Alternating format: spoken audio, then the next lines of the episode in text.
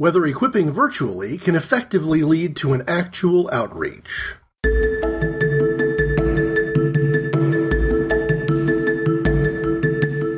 What's she gonna do then? Well, that's what I've been sitting here contemplating. First, I'm gonna deliver this case to Marcellus. Then, basically, I'm just gonna walk the earth. What you mean walk the earth? You know, like Caine in Kung Fu. Walk from place to place, meet people, get in adventures. And how long do you intend to walk the earth? Till God puts me where he wants me to be. And what if you don't do that? If it takes forever, then I'll walk forever.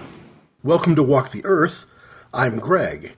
And this is a question for this week that I don't know that I can answer. I certainly can't answer it from firsthand experience because I haven't had to rely upon doing just a virtual approach to church. So I don't know whether I would need something more than that to engage in actual outreach, to become part of a vibrant and real Christian community if I wasn't going to church on Sunday. If anyone's listened to Walk the Earth, I think you know that the approach that my family chose to do was to walk away from the church that we needed to leave behind, but to fill that void by visiting as many churches, really as many churches as we possibly could over the course of about a year. We are now at the one year mark of this process of walking the earth, with one more church that I know for sure we're going to visit and consider. But for the most part, we're close enough that we could say that the actual mission has been accomplished. I think the church that we're going to visit here in early June is going to have to really surprise me to make me rethink the path that we're on. But I do think it's important from time to time to rethink the path you're on. And so this week on Walk the Earth, what I want to do is ask the question, if only hypothetically or somewhat hypothetically, what would have happened if we had not gone the route we'd gone? What would have happened if, for example, we'd chosen to replace the church we were visiting with nothing in terms of regular visits to a church made of brick and wood? What if we decided, for example, that the dysfunctional situation we encountered was not at all unusual? Candidly, I would say it didn't feel all that unusual. For the first month or so, we visited a lot of churches who seemed like they were on the same path we were on. In fact, the very first church we visited seemed like they were just like the church we left behind only about three or four years earlier, meaning seemingly inevitably heading toward the same result. And that's very disheartening.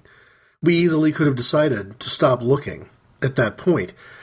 And as I've told people both on this show and also on interview shows like Tech Support Rich and Greetings from Nowhere, it, it was always a possibility that we wouldn't find something.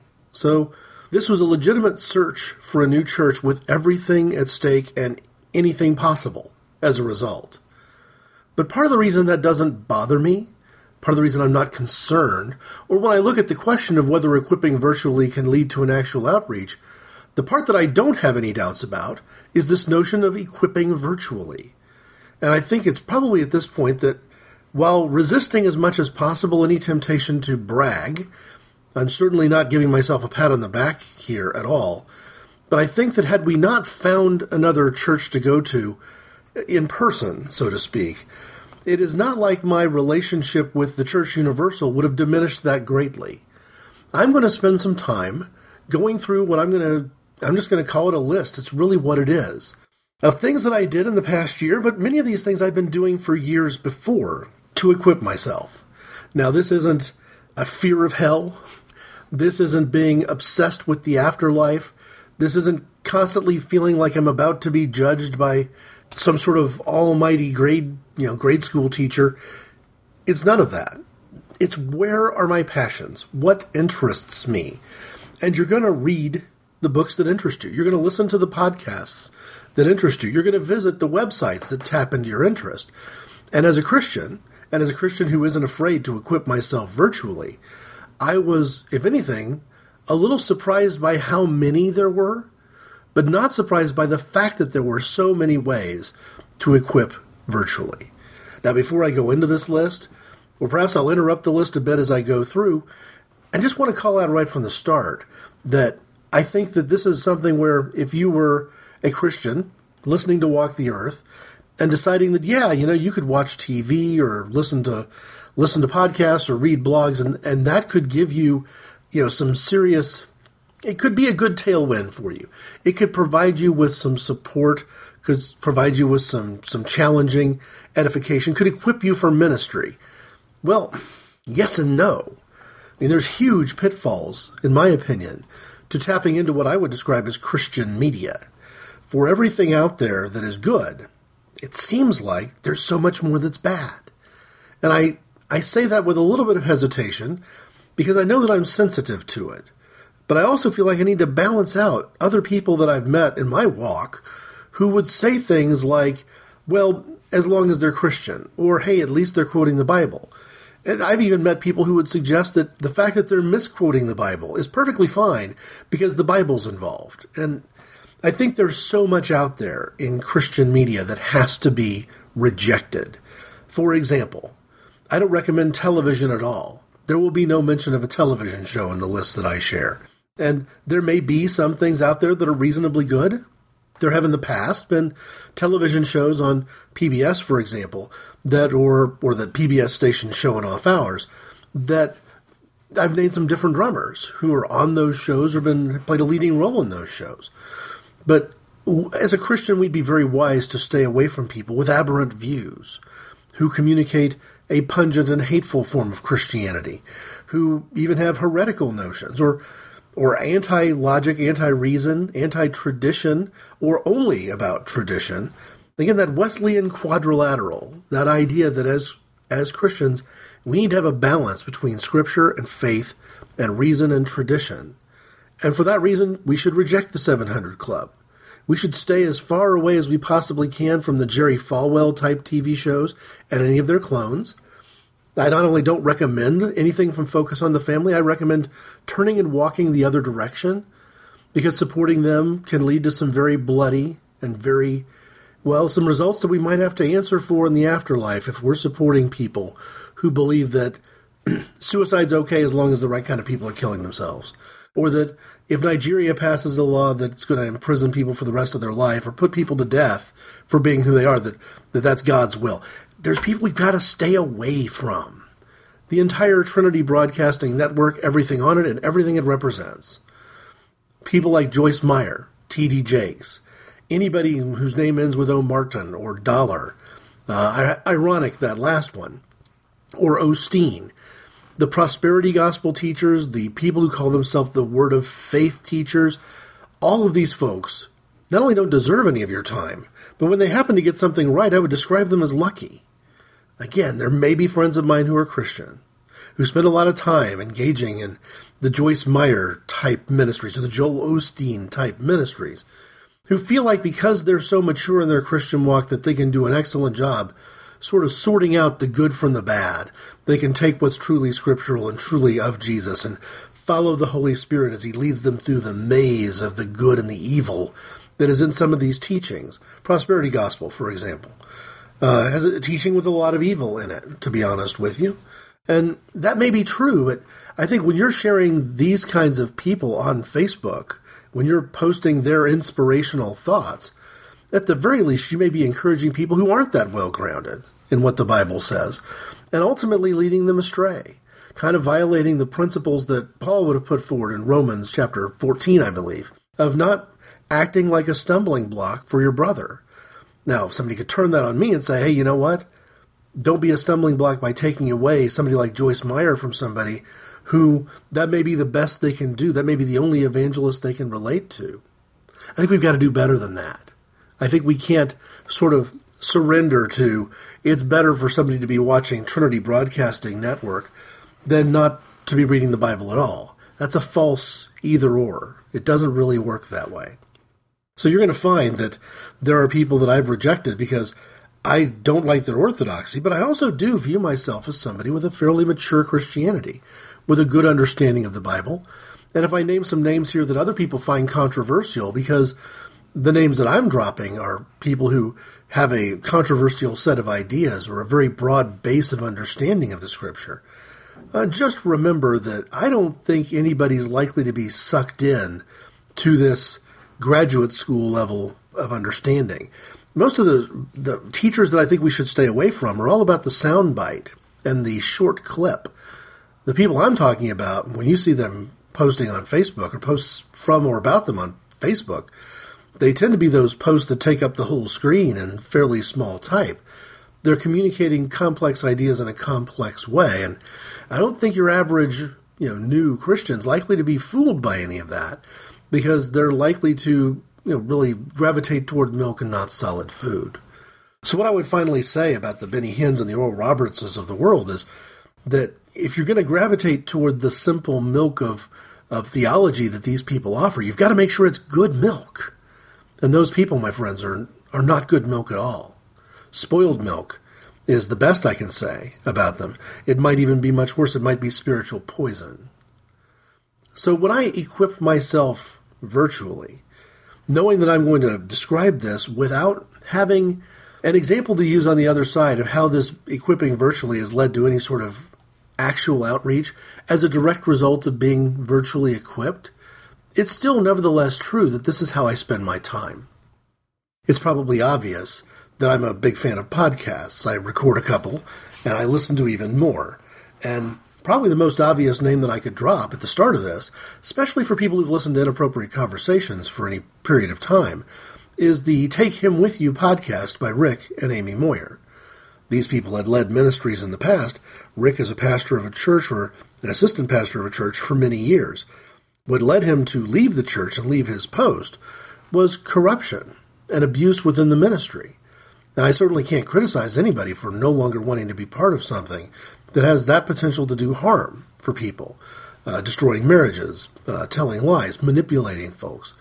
So, what Rick chose to do was to pull away from that role inside a brick and wood church and instead create a podcast and a website that could equip people online. And Take Him With You is by far the most successful, at least for me, of the ones I'm going to mention. Uh, it's not a podcast I listen to every day, but I listen every week, or at least every week I can, because it's a weekly show. The one that I listen to every day is the Max Lucado podcast, formerly known as Upwords. This is a pastor that I, I'm always a little bit wary of. I think that when he delves into the realm of politics, his points of view are too simple and can easily easily come a little bit disconnected from the moorings of Scripture. And certainly, I think we need to have a deep understanding of Scripture, not a shallow understanding of Scripture, is how I'd put it. But his Upwords podcast and his current podcast are one minute long. That's not a lot of time to get into a lot of trouble. And his books are likewise quick and easy reads. There are a couple of other podcasts connected to churches that I've listened to in the past year, and unfortunately, I think that there's been a shift and a change there. The Connection Church podcast in Washington State, uh, occasionally there'd be posts up there from Carista Lewis and her sermons. I didn't listen to all of them, but I certainly would listen from time to time, especially as the topic would interest me, or as I would get friends sharing uh, and inf- information about what the particular message was in a given week. But she is in the process of relocating from Washington State to Houston, Texas, I think. And that'll leave, at least temporarily, a gap in Connection Church, and there will probably be uh, an interruption of those podcasts. And I don't know whether the church that she will end up with is going to likewise uh, stream things online or post podcasts. Novitas Church is one of the churches in Dallas, Texas, that I'm 100% sure I would be visiting if I lived anywhere near Dallas, Texas. It's in the Dallas Metroplex. I don't exactly know where. It's a big place, of course, but Novitas is is doing churches differently is what I've tried to describe on this show. The pastors that I've heard on the podcast that they've posted in the past are Kent and Michelle Craybill. This is husband and wife. And on any given week, you could have one leading the message for that week, and, and another week you could have the other.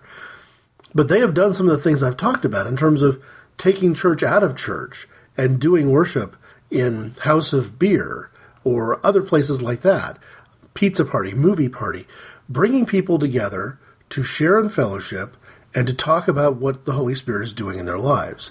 A very active church, the kind of church that might get together on a Sunday and instead of going to worship, might get together to go to the children's hospital and uh, interact with the parents who are in the waiting room of children who are seriously ill or going through surgery. The the kind of church that would serve food for people in that type of situation. And I would make the argument that which one's more worshipful? The traditional worship service done in the same way we've always done it around here, or engaging in food, fellowship, prayer, and other forms of service with people who are having a family catastrophe. It seems obvious that the more worshipful thing is the latter. And if I did live anywhere near Dallas, Texas, no doubt at some point along the way in the last year I would have participated in one of those activities, meaning that the answer to this question would hypothetically be yes. Equipping virtually, engaging with people online, listening to sermons and other parts of their worship service via podcast could lead me, definitely could lead me, to interact with the hungry, the homeless, the sick, the prisoner, the parents grieving, or the parents worried in a hospital waiting room. Having mentioned Facebook and Twitter, I'll talk a little bit about people that I've interacted with through there. I'm underlining some because they're different drummers, and it's probably worth pointing out that under the podcast section, I've named Max Lucado and Rick Moyer as different drummers. Likewise, I've named Frederick Buechner and Shane Claiborne, and the founder of Christians Tired of Being Misrepresented as different drummers. I am a uh, follower of those people on Facebook. Buechner, one of the examples of posts that tend to be somewhat more lengthy and certainly more theologically oriented, the kind of thing that's going to challenge somebody who has a mature faith, and the kind of thing that probably would not interest somebody who had a new and immature faith. So it doesn't really bother me that he may raise challenging issues or look at Scripture from an angle that make, might make some Christians uncomfortable.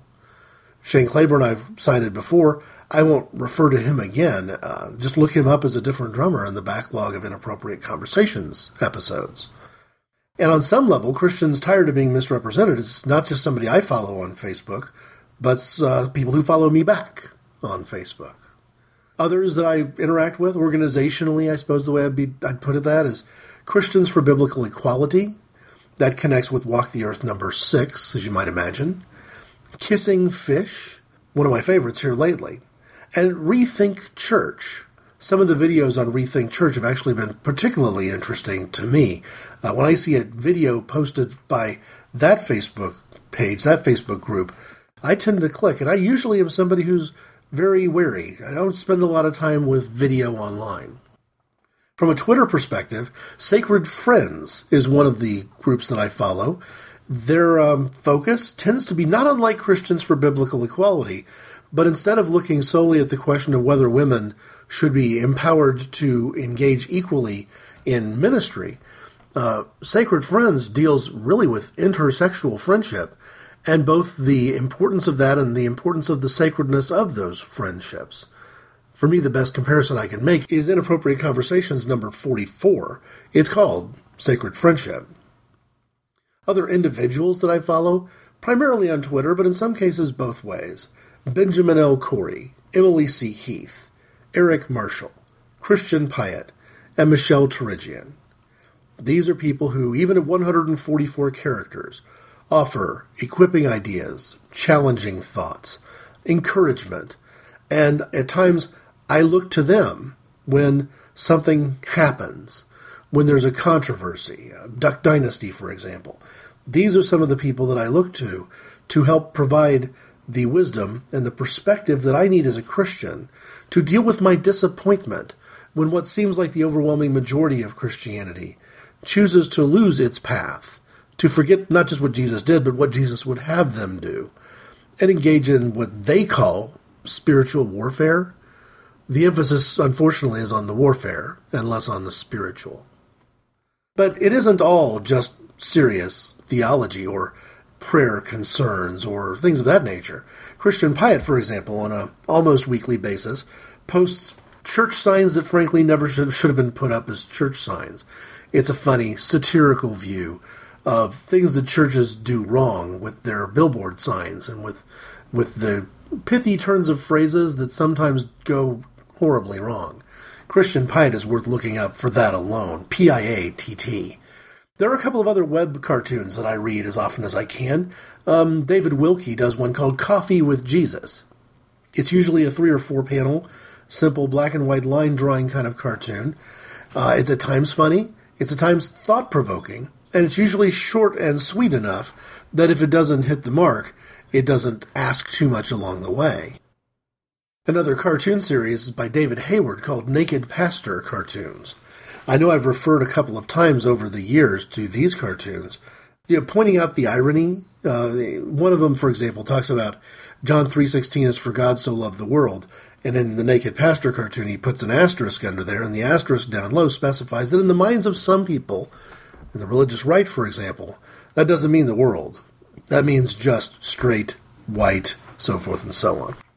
For more detailed reading, including some people that I follow elsewhere, uh, there's blogs. Now, I don't subscribe to blogs. The blogs don't come to me, but these are the blogs that I seek out and visit. And again, in some cases, I see them because of Twitter or I see them because of Facebook.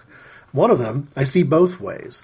The Word of a Woman blog is by Michelle Craybill, she of Novitas Church. So in her case, I follow her on Facebook, I follow her on Twitter, I follow her blog, and I've listened to the podcasts of the church that she's a part of.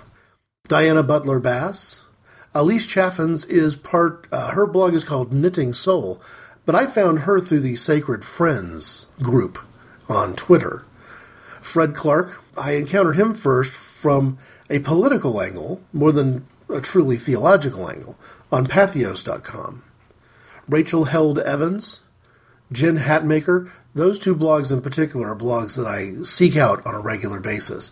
Jen Hatmaker is probably the surprise discovery of the year during this period of walking the earth. Someone that I look to because I think there's a great deal of wisdom, despite the fact that she's most likely, as far as I can tell, significantly younger than I am. And Kimberly Knight. So there's a set of blogs that I use to equip myself. Individuals who are sharing a perspective that I don't have. They've either got a different experience from a denominational point of view, or from their faith journey, maybe having coming out, having come out of atheism and into something else. In the case of Kimberly Knight, she's somebody who is a lesbian and a lesbian who is a Christian who has been active in ministry in the past. Among the books, just rounding out this list of ways to equip, uh, other than going to church and listening to a pastor face to face, Rob Bell has been named as a different drummer. I've read at least two or three of his books in the last year. Sarah Bessey I quoted her, I believe, either in Walk the Earth 6 or in the corresponding episode of Inappropriate Conversations. Adam Hamilton has the book that's next to my bedside now, the one that I've just begun reading. He's a United Methodist pastor from Kansas. And an interesting challenge for me because, on the one hand, I'm not a big fan of mega churches, and his church is mega by any conceivable measure. On the other hand, I do enjoy a United Methodist pastor who takes the Wesleyan quadrilateral very seriously, and he is that. Martha Grace Reese is perhaps the most recent book on theology that I read, and I talked a little bit about it. I read it actually with this church, Harmony Springs, where all the small groups in the church simultaneously worked through this book at the same time. And finally, John Shore. These are the people that I've been using to help equip me. And where would I be if I weren't attending a church that we liked? What if I was still flailing? What if we were still bouncing from one one group to another because we just couldn't find a congregation at all? I would still be in pretty good shape. I'd be pretty well grounded. I would have an anchor in my faith, in part through the 30 or 32 names I just dropped. Now, it's easy to say that you, well, you couldn't possibly read every single word from every single one of those writers every single week, and no, you can't. But we all sort of pick and choose, right? There are times to be in the New Testament, there's times to be in the Old Testament. There's times to set the Bible down for a while and do daily devotionals instead. And likewise, there's times for each and every one of these points of view. The two that I'm the most consistent with are probably the two podcasts I mentioned at the beginning the Max Lucado one and the Rick and Amy Moyer one. And if somebody wanted to follow this course, to put their toe into this water and say, well, hey, what's, what's that really like? What's he up to? I think I would recommend Rick and Amy Moyer's podcast. Take him with you first and foremost. If I was going to pick one of the cartoons, it would definitely be Coffee with Jesus by David Wilkie. I think it's probably the most accessible of all of those. Christians Tired of Being Misrepresented is my favorite Facebook group, at least from this list. And I think if I were to look for the blog, again, Jen, Jen Hatmaker, definitely the the blog that has meant the most to me in the last six to 12 months. And from a book's perspective, feels presumptive. I don't know whether I'm going to be able to come back later and speak to Adam Hamilton's book or Frank Schaeffer's book, which I just bought today, but Rob Bell's books, um, last two or three, well worth the time. And if you were interested in questions of what the church should be doing and how the church should relate with people who are homosexual and Christian, John Shore's got the best resources for that. Uh, just look him up. Uh, I asked some friends, in fact, it was Nicole from the Greetings from Nowhere podcast. I asked, I need a little bit of help with resources here. I, I want to know the a book that I can read. Not feeling terribly ill equipped myself, but knowing that in small groups, both in this church we're visiting and in the small group that meets in my home, I might get the question from people about what resources we should look to. And Nicole immediately answered that John Shore was the was the right author. Sent me a link to one of his articles online, and I went out and found the book that included that article. That that's that's the way to go. I don't have the John Shore book with me right now because I've loaned it to the pastor of the church we've been visiting lately. So let's take a look at it from that perspective. I've been given a book, or I've gone out and bought a book because a friend that I only know virtually told me about it. That book led me to share it with the pastor of this church. We'll see what happens from there. But is that not an example of going online to get the information I need to equip myself and then sharing that information with others who can then share that information as necessary or as possible with others? I think maybe I'm talking myself into the answer yes to this question. Even though I began by thinking that, you know, it may not really apply to me. This is actually the the possible world, the parallel universe of what happens if Greg didn't go to church. But the reality is, I am going to church, but I'm also still equipping myself through virtual means. And that has helped me help others, even in face to face encounters, either people that have left the church that I left at the same time I did, but gone in a different direction with their membership, or people who have been parts of the various churches that I've visited along the way, including the current church that we've been visiting, Harmony Springs. So I'm going to say that the answer is yes equipping virtually can effectively lead to an actual outreach. And if anything about this grieves me a little bit, it's that I know that the Connection Church that Carista Lewis was leading is about to go through some changes, and that I'm too far away from Dallas to engage with Navitas Church. And if I was there, would I spend my time with Navitas or would I reach out to friends and go to First Presbyterian with them? I I don't know for sure. But I know that there are elements of this virtual ministry I've been engaging in that make me really want to be there in person. And it, it does bother me just a little bit that that actual outreach is sometimes hard to accomplish. That if you're interacting with friends in England, it's carefully planned trip with some expense and some time commitment to actually go and see them but it's only a little bit less challenging to go to a place like Washington State or a place like Dallas.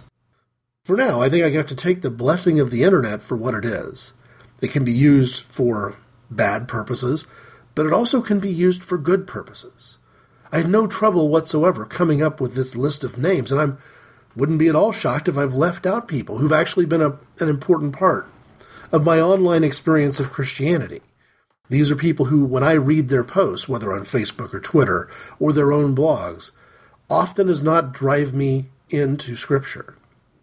Sometimes I get driven to Scripture by going on to a tool like Worldwide Study Bible on my computer or my desktop PC. Sometimes I go into the Bible app that I've got on my phone because the, that app is very handy for jumping from one translation to another. Sometimes it's the Bible that I've carried with me since I was in college. But Nevertheless, these virtual ministries lead me to open up the Bible, whether on a computer, a smartphone, or a bound paper copy. And I have a hard time making an argument that there's anything wrong with that, especially when you compare it to what I might call more popular Christian media. And it tends, whether we want to admit it or not, to lead people almost as far away from the Bible as you possibly can go. When some of those TV preachers that I mentioned earlier tell people that Jesus was rich and wants them to be rich too, and if they give money to Jesus, he'll make them wealthy beyond their wildest dreams. Those people are taking people as far away from the gospel as you could possibly go. And there is evidence in our society that we have a lot of people who, despite being devout in their words, devout in their claims, don't seem to understand who Jesus even was. That what he's told us to do in Matthew chapter 25, the great judgment, reaching out to those who are homeless, hungry, thirsty, sick, and in prison, doesn't seem to be a priority for a lot of people who call themselves Christian. But why should I be surprised by that when so many people get their gospel from people who tell them that Jesus' purpose for coming to this earth was to make them rich? Forgive us for the things we haven't done to stand up and provide corrective insight to those people who are following false preachers. But at the same time, I want to use this show to be uplifting and positive about the fact that there are a lot of very good voices. Voices that don't just tell us the things we've already known, that aren't just repeating the same old story, beautiful though it may be, but people who actually ask the tough questions and challenge Christians to grow in their faith. I get challenged to grow in my faith almost every single day, online or through my MP3 player. And that's a very big blessing. That's a very big yes, as a matter of fact. If and as you are led, please join me in prayer. Heavenly Father, I'm thinking about the lyrics from the musical Jesus Christ Superstar. I'm not sure why, but there's a line where Judas in the title track asks Jesus why he didn't come now that, you know, we have mass communication and Israel in 4 BC didn't have any good way of communicating with people. It, there was no internet back then. Lord, I don't presume to know the answer to that question, and I'm not necessarily sure that Tim Rice, the lyricist, or Andrew Lloyd Webber wanted me to answer it. But Lord, I will tell you that I am very thankful for the tools that have been provided to me in this particular day and age. When I was a kid growing up, the resources that I'm able to tap into on a regular basis from teachers like John Wesley and C.S. Lewis would have required a trip to the library, or maybe even a trip to the church library. Not that that's a bad thing, but Lord, help me to use the online resources and social media that have been provided to me as the blessing that you intend, and not as something that needs an apology or a regret. I ask this in your holy name. Amen. What happened this morning, man, I agree, it was peculiar. But water into wine, I... All shapes and sizes, Vincent. Shouldn't talk to me that way, man. If my answers frighten you, Vincent, then you should cease asking scary questions.